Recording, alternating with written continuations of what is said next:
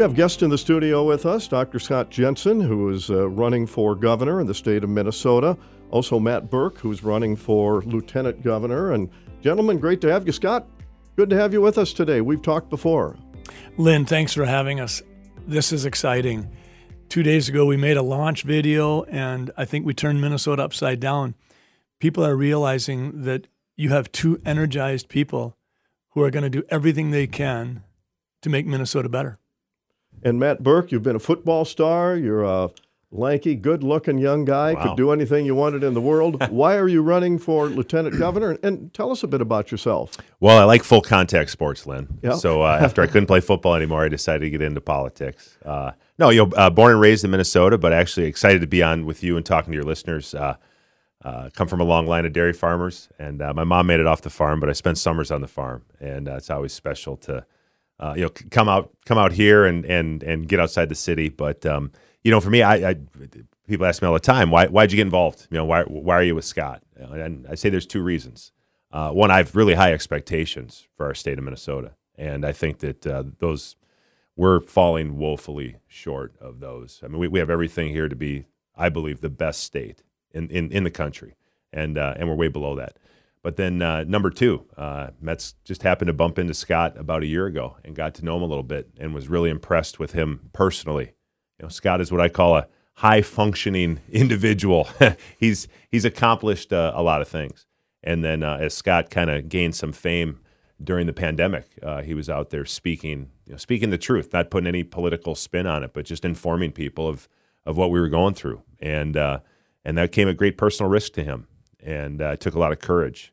And so as I've been hanging around Scott and going to some events, I've I've noticed the uh, the movement that he's created with the people of Minnesota, not the politicians, with the people. And going to his events, I, I met a lot of people just like me who had never been to something like that before, but they were there because of because of Scott. And so I truly believe that it was that it was uh, that it was something special, and uh, and it's evolved, and and now I'm running for lieutenant governor. Obviously, Scott, you'd have, uh, you're the guy that had your pick of who you're going to run with. Why this guy? Well, I could answer the question perhaps two ways. One is I could tell you what I wasn't interested in doing, Lynn, and I wasn't interested in virtue signaling or satisfying the people screaming for identity politics. I'm sort of a Bud Grant kind of guy. I remember when Bud Grant was asked, Are you going to draft a quarterback or a safety or a defensive tackle? And he said, We're going to draft the best athlete available at the time we draft. And for me, the best person for me would be someone who had character because it's hard to teach character. They have to have character from the get go. And I think you need a skill set. And I needed a skill set that would complement mine because I've got weak spots to be sure. I have areas where I need someone to help lead. And so the skill set was important. And then lastly, you have to be determined. Politics is nasty business. And I think if you're not determined, you may well get caught up in all the noise. And it can be it can be pretty difficult to tolerate. So I was looking for character, I was looking for a skill set, I was looking for determination. And I would say that Matt Birk and I did a bit of a dance for three or four months where we had ongoing conversations and we talked about what it could look like. And so when I asked Matt if he would be uh, my partner, my teammate, he said, Yeah, I would. And my wife and I are just thrilled because Matt Birk is arguably perhaps the leading Minnesotan when it comes to a family values, character driven, accomplished individual. So who better? Well, that's great. And Matt, uh, obviously, you've put your money where your mouth is, you might say, when it comes to education and young people. Tell us about that. Well, yeah, education's made a huge difference in my life. It, it was it was it was massive. I mean, I, I wouldn't have continued my football career had I, had had I not had received a good education and uh, was able to go to Harvard University, yeah, which uh, is one of the best universities in the world. Um, but yeah, my wife and I co-founded a school uh, three years ago, a Catholic school in Burnsville, Minnesota, and um, we want to do it for a couple reasons. Um, but one, uh, maybe the main reason, is that we think the education model is broken. Um, have, we, we're blessed with eight children, so we've we've been to a lot of schools. We moved all around. We've been to a lot of schools, and I, we've actually kind of really been involved in education since 2002 when we set up our own foundation. And what we saw was a really antiquated model. We saw a, a focus that was just all about getting kids to college. You know, I'm, I'm a big believer. Not every college isn't for everybody, and and, and that's okay. I mean, kids were kids would be made to feel less if if they weren't you know good in the in the in the system. Um, but a lot of the skills that we were teaching uh, kids just really aren't useful anymore. We reward memorization and regurgitation, um, which when I was in school and you were in school, was that's a valuable skill to have. Right, Because if you didn't right. know something, you had to go to the library and try to figure out that Dewey Decimal System and, and, and look it up. Well, now you know everybody's got a supercomputer in their pockets, and uh, we found that uh, the skills that are needed to have not just to be successful in uh, in the workforce, but to to really have a satisfying life, uh, they weren't being they weren't being taught in schools. Um, you know things like uh, things like resilience, things like empathy, uh, hands-on learning, um, almost almost nowhere in our schools right now. So so our school, Unity Unity Catholic High School, um, we focus on all those things as well as you know reading, writing, and and, and arithmetic. But we really want to get kids ready for life, whether they go to college or the military or or the workforce, and, and we think there's equal dignity in all of those things. Now, it it's something that uh, it bothers me when we look back at our founding fathers, who most of them were wealthy people that ended up giving up everything they had in order to form the United States. Many of them ended up completely penniless and so on, but they sacrificed. We don't want to talk about those people anymore, and I think that's a shame. Well, it is, you know, and I mean, it, it's shame for a lot of reasons, but it's it's all a shame because it's the truth. I mean, that's that's that's history. You know, it's a fact. You can't you can't build a society on lies, and uh, and and and I think we're doing our kids a, a lot of disservice uh, in the education system by by by, teaching them things that that, uh, that that just aren't true. You know, that there's uh, I don't know, you know, all, all these all these genders or or rewriting history. Um, that, you're just doing kids a kids a disservice by by teaching them things that are false. Scott, speaking of that, I know a lot of folks were very frustrated through the whole COVID situation with the information that was coming out from the CDC and other sources, not knowing for sure what what exactly do we believe in all of this. You are out there trying to be a voice of reason, speaking your mind, and you are right in many, many, many ways. Well, thank you, Lynn.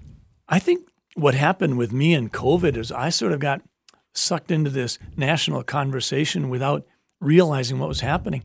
All I was trying to do was inject my perspective of what's happening here. So, the first thing that really put me on the radar screen for a lot of folks, I think, was when I raised my hand and said, When you asked me to put on a death certificate COVID 19, even though the patient was on hospice and was going to die from stage four colon cancer, you're corrupting the data. And that has downstream consequences, which aren't good.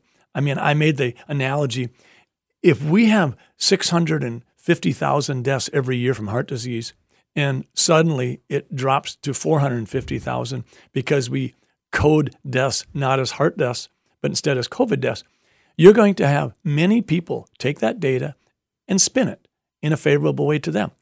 Certainly, you might have big pharma saying, see, this Lipitor that people are on, we need to have these people on Lipitor and we need to do more Lipitor. And I think that kind of a situation where a pharmaceutical company could say, what we've been doing has made all the difference in the world. No, it, wasn't. So that was really what I was trying to do. I was just, I guess I'm naturally a skeptic and I was trying to put some context to it.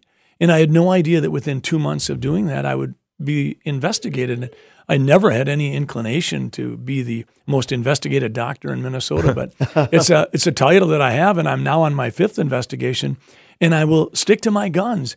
I think we all should be skeptical, and I think the CDC has really demonstrated how political an organization they are. We need the CDC to be strong, but in this situation, honestly, if you want good, reliable data around the world, it's not the CDC you go to. You go to Israel, you go to the United Kingdom, you may go to Portugal, you may go to Iceland, you may go to Sweden. The bottom line is the CDC has failed us because they have fractured the public trust because of their politics.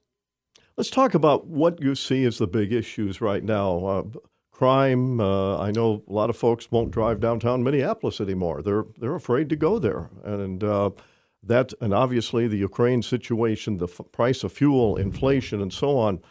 Eh, From both of you guys' perspective, how do you rank the problems we're facing, and what do you do? Well, I'll jump in. I think right away I'd say public safety is huge. And You, we can triple the number of cops we have in Minneapolis, and if you need a cop right there in 10 seconds and they're not there, they're there in two minutes. That's fast, but it's not fast enough. So I honestly think that we need to have our judges uh, be more, if you will, balanced. I think that they've become extremely liberal. I think they're they're willing to plea bargain eight year sentences down to a few months. I think we need more cops on the street. I think we need to respect the work police do. I think we need to recognize that incarceration has to be a tool used to keep felons from uh, recidivism. But I also think that people are going to have to invest themselves too and be a part of restoring our public safety. And for me, that means we need to pass uh, some Second Amendment rights bills. We need to elevate our rights and we need to have stand your ground, constitutional carry, and have some castle doctrine written into the statute so that people know that in their home, in their business, in their car, they can do whatever they need to to keep themselves and their loved ones safe. Clearly, we need to do more in terms of having secure elections. And I think we also need to realize that when it comes to school choice, we've got to quit funding broken institutions. We got to let the, the funds follow the kids. That's those are three big issues, and clearly, I think science has been sacrificed to political science. Mm. We're spending too much, and we've got to have an energy policy that makes sense. And I think Governor Walz has failed terribly. Yeah, I mean, I'll keep banging that drum on education. You know, right now, you look at all the stakeholders, uh, teachers, not not happy. Teachers are striking right now. Uh, parents are, are, are fighting for the right to see what. Uh, what, what their children are actually being taught in school. They got a little bit of glimpse when when there was distance learning um, going on, and and the students are hurting, um, not just academically with test scores and the largest achievement gap between uh, white students and students of color in the country, uh, right here in Minnesota, but uh, but also their mental health, and uh, so it's it, it's not working for anybody, you know, and uh, and, and allegedly uh, our current governor ha- has an education background. You know, that's the that's the irony of it. So I think, and one and this is one of the things I really a- appreciate about about Scott is uh, his his his willingness to put everything on the table. You know, Scott's very intellectually curious. Um, and, and, I mean, even some sometimes that's gotten you in trouble with, with, with some of the uh, with some of the Republicans. But but but let's you know let's let's zoom way out and and and and just for the sake of going through the exercise, let's reimagine education. And uh, and certainly, you know, I, I, mean, I think I think it's actually um, it, you know, it's nobody's fault; it's everybody's fault. But to to think that uh,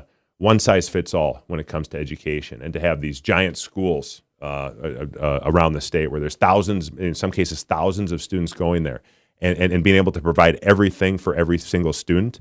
And also, we, we have to realize that our youth is coming from a uh, it's a very toxic culture out there, and, and and social media is not doing our young people any favors. We're asking too much of uh, too much of our teachers.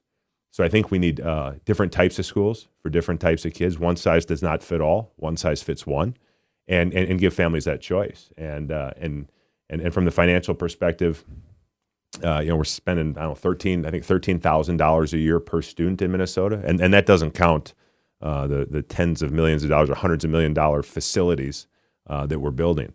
Uh, I know I know my wife and I at Unity High School. It costs us about seven thousand dollars a year to educate a student, uh, and we don't have everything that, uh, that, that that other schools have, but uh, but but we're we're we're a niche. We have everything that we need to serve our families. What about parental input? Even that's become nationally. If you uh, you're a terrorist, if you go to a school board meeting and you raise your voice about, I don't think this is right. Oh, how do you respond to that? Well, George Orwell wrote uh, the book 1984 and 1948. And I can only imagine what he would say if he saw that the President of the United States was asking the Attorney General to mobilize the FBI to investigate those disruptive parents who are actually going to school board meetings, expressing frustration, and at times perhaps raising their voices. This is astonishing. And God bless the mama bears and the papa bears because they are literally leading the way for Minnesota and for all of America to recognize the power of getting involved. We're seeing it, Lynn, at every level. We're seeing people run for city council, school board, township supervisor, House of Representatives. People are saying, no standing on the sidelines anymore. Maybe I was complacent, but when I see the wrongness of critical race theory, I've got to say, enough is enough. I'm going to get into the arena. I'm going to get bullied. I'm going to get bruised. I'm going to get bloodied. But by George, I'm going to make a difference. I think, I think it's one of the positives you're seeing out of something that was a negative, which was the pandemic. But uh, yeah, said, parents did get to see inside the classroom a little bit, and now the level of uh, of participation and passion that you're seeing from parents it, it hasn't been there in a while, and and that's good. Uh, I, I, believe that the home is is the primary educator of uh, of their child and their partners with this school. But uh, but I think for a long time too, you know, everybody's busy, and I think a, a lot of parents sort of abdicated that responsibility to schools, which is which is which is unfair to them. And so uh, hopefully we get a little bit more uh, a little bit more in balance because if we do, then the students will win. And Lynn, one of the things I'm hearing around the state over the last 12 months is exactly what Matt said. We are asking too much of our teachers. The Republican Party will make a huge mistake if they denigrate the efforts of teachers because they don't like the political positions of teachers' unions. This is not lumping teachers in with teachers' unions. Teachers go into teaching because they want to touch kids' lives. Every one of us can remember three or four people that mm-hmm. just powerfully influenced our lives when we were in those formative stages. We need to get out of the way and let teachers teach, and we need to reconnect the three key stakeholders it's kids and teachers and parents. And that's the relationship. And the rest of it, we got to stop politicizing education and using it as a tool of indoctrination. Let's talk a bit about uh, the uh, governor's uh, uh action that he took tying Minnesota directly to California fuel standards uh, without the legis- bypassing the legislature and going direct through a rulemaking process. Scott, what's your what's your feelings on that? We've heard a lot of accusations over the last two years about what is it to be a conspiracy theorist. I think Tim Walz in this situation has aroused the frustration and suspicion of millions of Minnesotans. They're asking, why do we have this hodgepodge energy policy coming from Tim, Tim Walz? Why, are, why is he doing this? Is it because he wants to push his electric cars? Is it his green program? He comes out and says, Well, I want to temporarily suspend the gas tax. But which gas tax does he talk about? He talks about the federal gas tax, which is the smaller component versus the state. Then he doesn't talk about the state gas tax, which the governor of the state could actually have an impact on. He pushes it off to the feds. He's always playing games here. He asked the farmers, the agricultural community, decades ago, not him specifically, but the, the farmers were asked, would you please help us with E85, blended fuels, you know, creating an opportunity for us to reduce hydrocarbon, reduce, if you will, our foreign oil dependence, do all these good things. And the agricultural community stepped up and said, yeah, we'll do that. And they've done it. And along comes Tim Walz and his fickle government policies and pulls the rug right out from underneath the ag community. I can't make heads or tails of any kind of consistency in Tim Walz's energy plan. We need to start going to North and South Dakota and say, hey, we're embracing you. We need your help. We're not interested in being dependent on someone else. I'm, I'm so disappointed because if Tim Walz is, if his agenda through California car mandates is simply to push us more and more to electric cars, then as far as I'm concerned, that's socialism because he's telling car dealers what kind of cars they have to sell. He's telling Minnesotans, you don't get to have your 201 legislators weigh in on what rules we're going to follow regarding emissions. We're going to go with the most rigid in the nation. We're going with California, not because Minnesota wants to, but because Tim Walz said we would. This is wrong in a thousand ways. And Matt, you know from being uh, in rural areas, rural Minnesota, and so on, it's a long ways between places. Yeah. And there's a lot of trucks out there, and there's a lot of pickups, and there's a lot of tractors, and there's a lot of combines. They won't run on electricity. Absolutely, I've, I've driven a pickup since 1998. That's a fact. I'm, I'm, I'm very proud of, and I have eight kids, so it's it's it's totally not practical. Um, but uh, no, I think I think what you're seeing with um, Tim Walz and, and, and his policies, it's it's it's party first, citizen second, and and, and that's the exact opposite of, of of what you're supposed to do as a public servant. You know, I mean, I, I think one of the great things about Scott and myself is, I mean, we're, we're not doing this because because we're beholden to any party. We're just going to do the right things the right way for the right reasons. Um, we'll probably make some mistakes, but uh, but but but it won't be because uh, we um, we want to do what, what, what we think is best and not take not take input and not consider everybody's uh, everybody points of view and, and and realize that you know for what, what what might be right for somebody who lives in Minneapolis might not be right for somebody who uh, lives up in Hibbing, and uh, and and and we have to respect that. We have become so divided. It appears in Minnesota that um, there's been comments made that uh, outstate is completely different, and some politicians don't really care what goes on outside of Minneapolis and St. Paul. How do you see yourselves uh, representing the state of Minnesota versus just smaller constituencies? Well, you know, you know, kind of generally speaking, Lynn, you know, I think that uh, the far right and the far left both drive too much of the of the political narrative between the parties. And I think here in Minnesota, there's a middle 80% that uh, yeah, we're going to disagree on a lot of things, but but we can coexist and we can live with each other and we can be civil uh, and, uh, and and adults. And uh, and and I I remind myself of of that often. And uh, I'm not afraid of uh, you know differing viewpoints or robust discussions. I mean, I worked in a I worked in an industry for 15 years where there'd be 53 alpha males put in a room, and uh, and almost all of them had a had a lesser role than they wanted, and all of them thought that they were underpaid too, except for about five of them. And uh, but you had to get everybody to pull together and, and and go in the same direction for one common goal. And I do think that there is a there is a pride in Minnesota that um, and, and and a moral fabric that that we do we do um, we do understand that, uh, but it, it it'll take leadership to get everybody going going the same way. And uh, and and and I think Scott's that leader. I think greater Minnesota has every reason to feel like they got the short end of the stick over and over again. I don't care if you're talking about have there been any serious efforts to helping family farms stay in the stay in the family, uh, broadband access. You've got urban people complaining bitterly that one night for five minutes they didn't have the coverage they expected.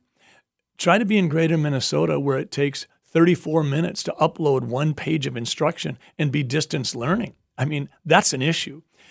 I, I grew up in Sleepy Eye, Minnesota, and I have seen the agricultural community not be respected for the impact they have on our economy.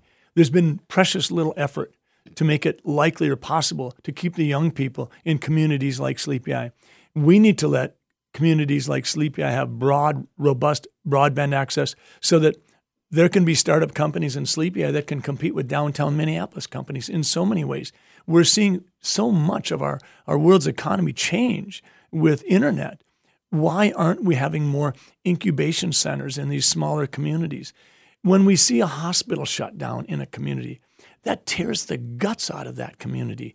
That's not a center where people go down and have a, a, burger and a beer, but it's a place where people go to take care of their mom or their dad or their child with appendicitis. You don't have to be some tertiary medical center to provide an incredible service to a community. And we've seen hospital after hospital after hospital close. And it's because we haven't been innovative enough. Matt said it before. We've got to reimagine some things. If we want everybody to see, succeed, we cannot get stuck in this paradigm. And by George, Matt and I will make some mistakes, but we'll confess them and we'll move on. But we have to reimagine how things can be because otherwise we're going to leave people behind. I know daycare is such a big issue, and yet I've talked to people that say, well, I used to have a daycare center, but there's so many rules, I can't do it anymore. Um, and we have people saying we need more daycare, but they're making more rules. Um, we need to address somehow how to take care of issues like that. Oh yeah, we. I mean, I mean, we absolutely do. And you know, I mean, you talk to a, a daycare provider; it's it's a small business owner, right? And uh, I would say that the current administration has not been real friendly to uh, to small business owners. You know, some people are, and, and big business is great. You know, big business they provide a lot of jobs and do a lot of great things in the community and and all that. But not everybody is a is a big business person. And uh, I'm a small business person. I own multiple small businesses, and and to me, you spend so much time in your life working. You know, I mean, I mean, there, there's something to be said for people people being able to do what they do or work in the kind of kind of environment that they want to work in, so they have more more fulfilling lives. And uh, I think that uh, I think that our state needs needs to make it easier, not so onerous, to to to start and own a small business because at the end of the day, too. Um, small businesses really are the the, the heartbeat and the backbone and uh, and and the uh, the personality of of of their communities. They, they, they make communities you know kind of what they are. And so uh, so yeah, I mean, I'm I'm a huge uh, huge advocate for small business. And you know, during COVID, the big box stores, national stores, were open and all the uh, small businesses were shut down in Minnesota for months, and many have not come back. Many restaurants have not come back, Yep. um, and it's at the time I couldn't figure it out because these small businesses can take care of situations just as well or better than some of the big box stores can do, but they were not treated equitably. I didn't think. Lynn, shame on Tim Walz. The notion that we could go to the biggest candy store in Minnesota, we could go to big box liquor stores and buy the booze that we wanted to, we could go to the big box Walmarts and that, we shut down small businesses. We literally undercut the very fabric of our community. And what did we get from that?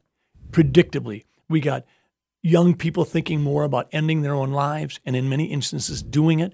We have seen an onslaught of anxiety based mental health disorders. We've seen depression. We've seen increased domestic abuse, increased sexual abuse, increased physical abuse. These things were literally predictable. Never again can we make these kinds of mistakes. Government somehow expanded in an exponential way and they invaded our lives, stripped us of our our rights, and then now they're trying to back away a little bit. And I fear that Minnesotans might forget what they lived through because when you stretch a rubber band beyond what it should be stretched, it never quite goes back to where it was. And I think there are many Minnesotans afraid that if they did it once, now government officials will think they can do this again. That shut down parks, shut down sports, things outside, We're all shut down for quite a period of time.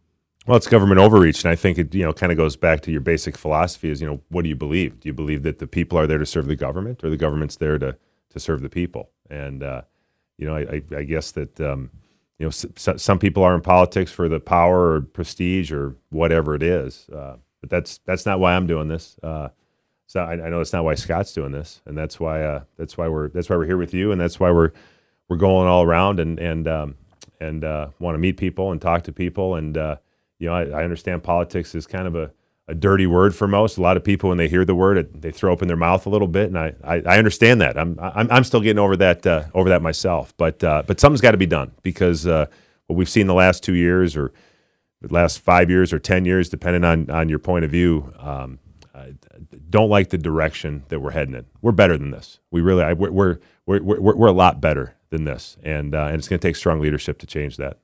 Scott, any final comments here as we wrap up? I think the real heroes, Lynn, are- are the people in Minnesota. They've risen up. They've acknowledged that, okay, maybe they were complacent in terms of what were their kids being taught in school. Maybe they thought that secure elections were automatic because we're Americans.